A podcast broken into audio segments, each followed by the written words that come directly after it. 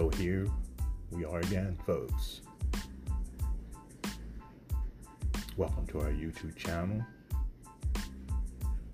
Diana Sarah meets practical spirituality. As usual, you know, we talk about things that are very meaningful. We have that under the title of practical spirituality. I've done a whole lot of videos that are up on YouTube that anyone can find. I have a newsletter, so if you're interested in following us, you can go to that. You can find a link at nextstepcoaching.mysite.com and get our newsletter. And we also have these radio broadcasts. One here at Blog Talk Radio slash practical dash spirituality. And we have another. It's always good to be here.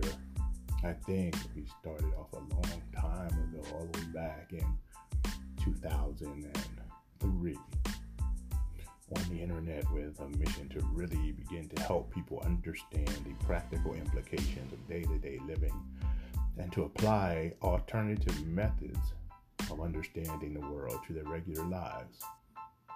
This was early on, right after the 90s, after I studied a lot of Nada yoga and a lot of different types of meditation and movement and things like that, and wrote a dissertation on how people could use these things to heal themselves and make themselves have a better life. After that, my vision was to introduce them to the work. I've been doing that ever since with a small following, yes, not a very big one. And most of them seem anonymous, but constant which I find very interesting. And we're still doing it today. What I would like to talk about on this show here and the video that I have accompanying this radio show that I'm doing right now is how things have changed since then. I think the world of spirituality has been flooded, taken over and we have moved away from practical spirituality, from the deep roots of the spiritual movement the mystical traditions that exist at the core of most religions, to a sort of fad filled ideology that even makes the New Age movement seem as deep as the Kabbalah. So many small statements are posted all over social media that are meaningless that sometimes it gets exhausting just to read them. People are dying. There is violence. There are wars everywhere. People are starving to death as we speak. In major countries, there is violence and hatred, the destruction of journalists and attempts to destroy democracy. And we have people telling us that we are made from the dust of stars. Is there anything wrong with this? Not at all.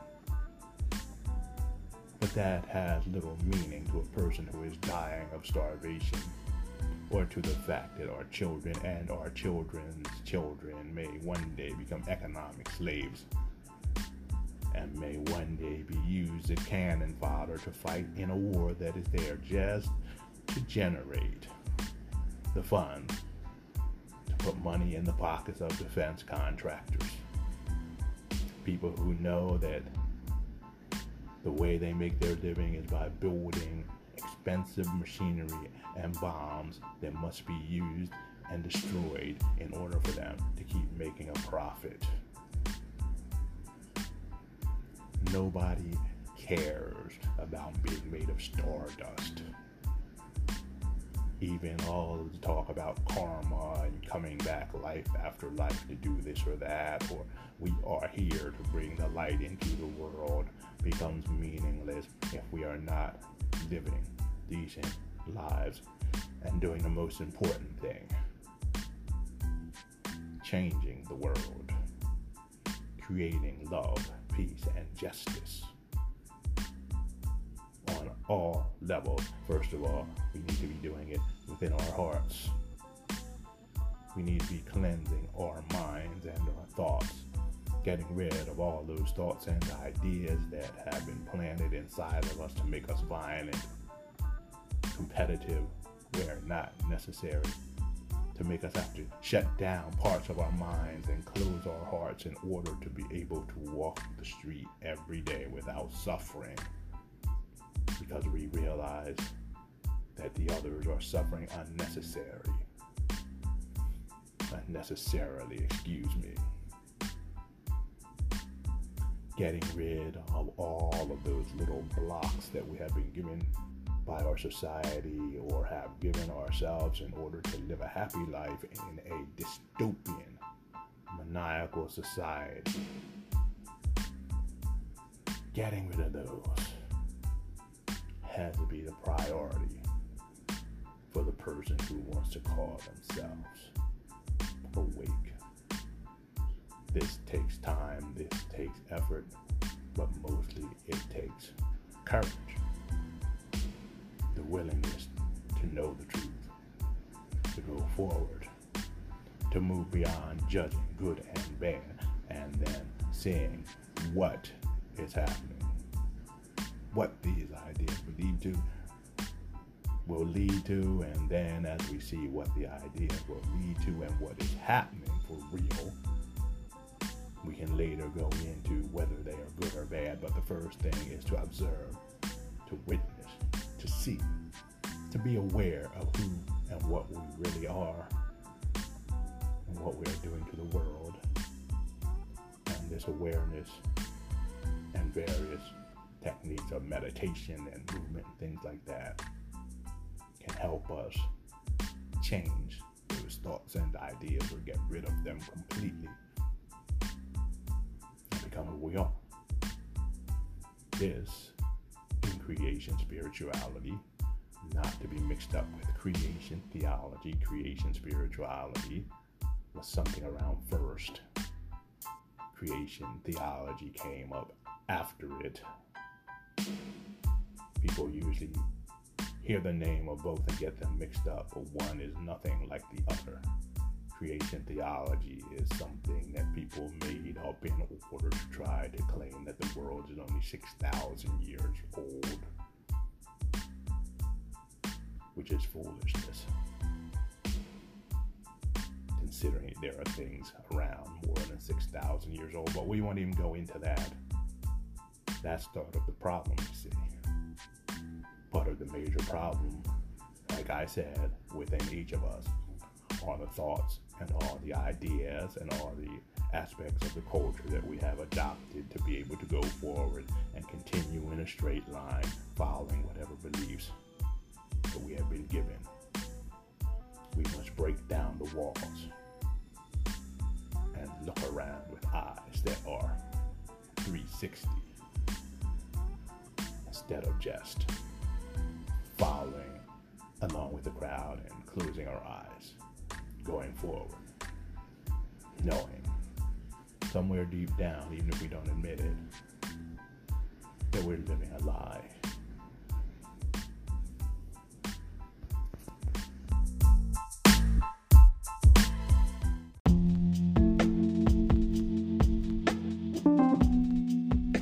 We get beyond it by doing the things I was talking about. Being willing to live in the truth. The second thing we need to do is the the work to change our communities. The work to change our family members. The work to change the institutions that we are part of the work to begin to create a world that reflects the reality that have discovered by going deep within and challenging the thoughts and ideas and lies that we have swallowed. This is something we need to do in order to create an atmosphere in which we can grow. We do this firstly by creating an atmosphere of love and contentment inside so that as we grow as individuals, we do not find ourselves growing into a I don't even know what I want to call it. That's why I'm just pausing right now. Becoming a monster, basically. Growing in a way that is not aligned with truth in any way. Growing so that we are deceiving ourselves more and more so that we might be getting financial benefits, or people might be telling us that we're great at the same time, though we may be dying on the inside because we're living a lie, so we don't want to go in that direction. When we create an atmosphere inside of love and truth, we grow personally as independent, strong, and enlightened beings. In order to keep this going, we need to create an atmosphere around ourselves, an atmosphere in our community, in our life, with people and friends where they themselves begin to awaken to their own wisdom, truth, and beauty, and they begin to throw off the shells of misaligned, uninformed thinking so that we can create communities that automatically help us raise children that are happy, children that are strong, children who knew the day, who know who they are, and who know how to live in truth who are brave, strong, powerful, somewhat like the old Boy Scout code. The Boy Scout code talks about the way boys should be trustworthy, loyal, honest, faithful, courteous, kind, obedient, cheerful, brave, clean, and reverent. These are the roots of what people call patriarchy it has been taken. It has been perverted. People want to throw it out instead of going back to the root. But if we go back to the root of most philosophies, before those who were deceived and deceivers got a hold of them, we will find that they have all been saying the same thing. The idea then is to help people around us be able to see the truth and to be able to understand that a lot of the anger, the pain, the suffering, and disdain and prejudice they feel for things come from looking at the surface, never going to the root. And the final thing that is part of our quote unquote spirituality is doing the greater work, working to bring justice in the world, working to make this world a better place,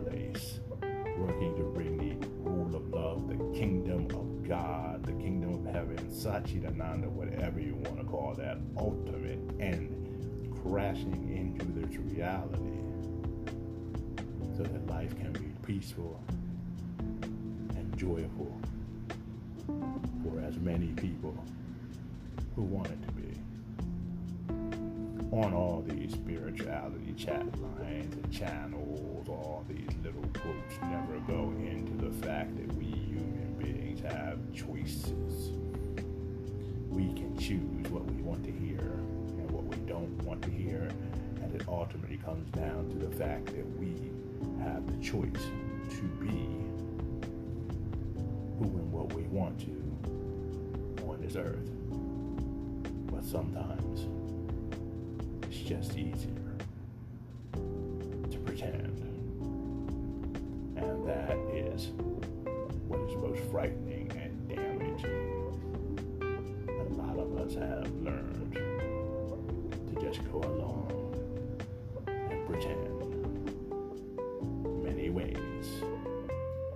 religion, many of us have learned to go and quote scripture and learn it and study it and memorize it and get in a group that supported whatever ideas we had. So we really didn't have to change. And we used the scripture and all of those words and ideas in them in order to disguise our hate as love. And most of the time, when a person says that they don't hate anyone, they just love their selves or their communities better than others. That is just a way of skirting reality. That is just a way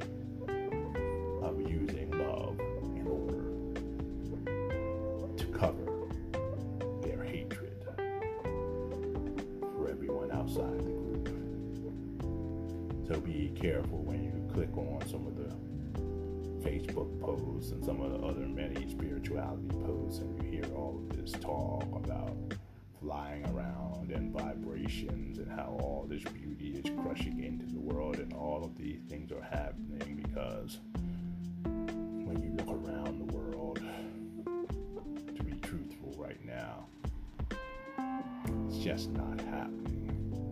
It's not happening the way they would have you think it happens anyway. So that I think is the goal of practical spirituality. And I think that's the goal of life, whether you call yourself spiritual religious or an atheist or no matter what. I think the idea of it all is to live in truth. Learn what the truth is. Live in truth. Dare to do as the Taoists say. Stand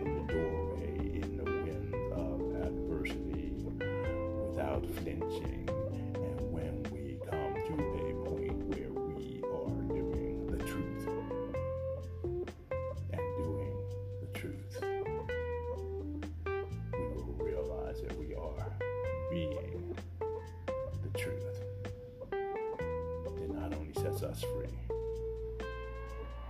but the truth that will ultimately set the whole world free. Join us here. Hit the subscribe button,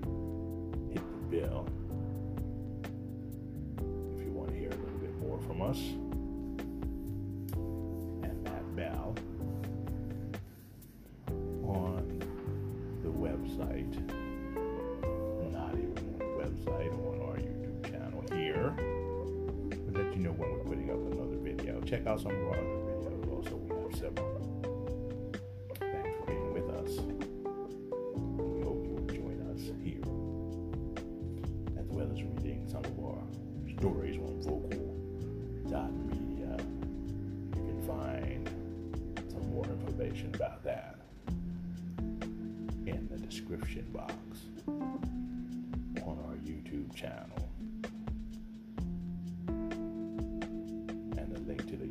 channel, if you're listening to our radio broadcast, can be found once again